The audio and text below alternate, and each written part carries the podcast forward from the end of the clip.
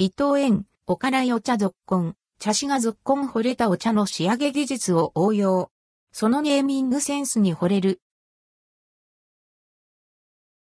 伊藤園は、おからいお茶シリーズの新商品、おからいお茶続婚を3月18日に発売する。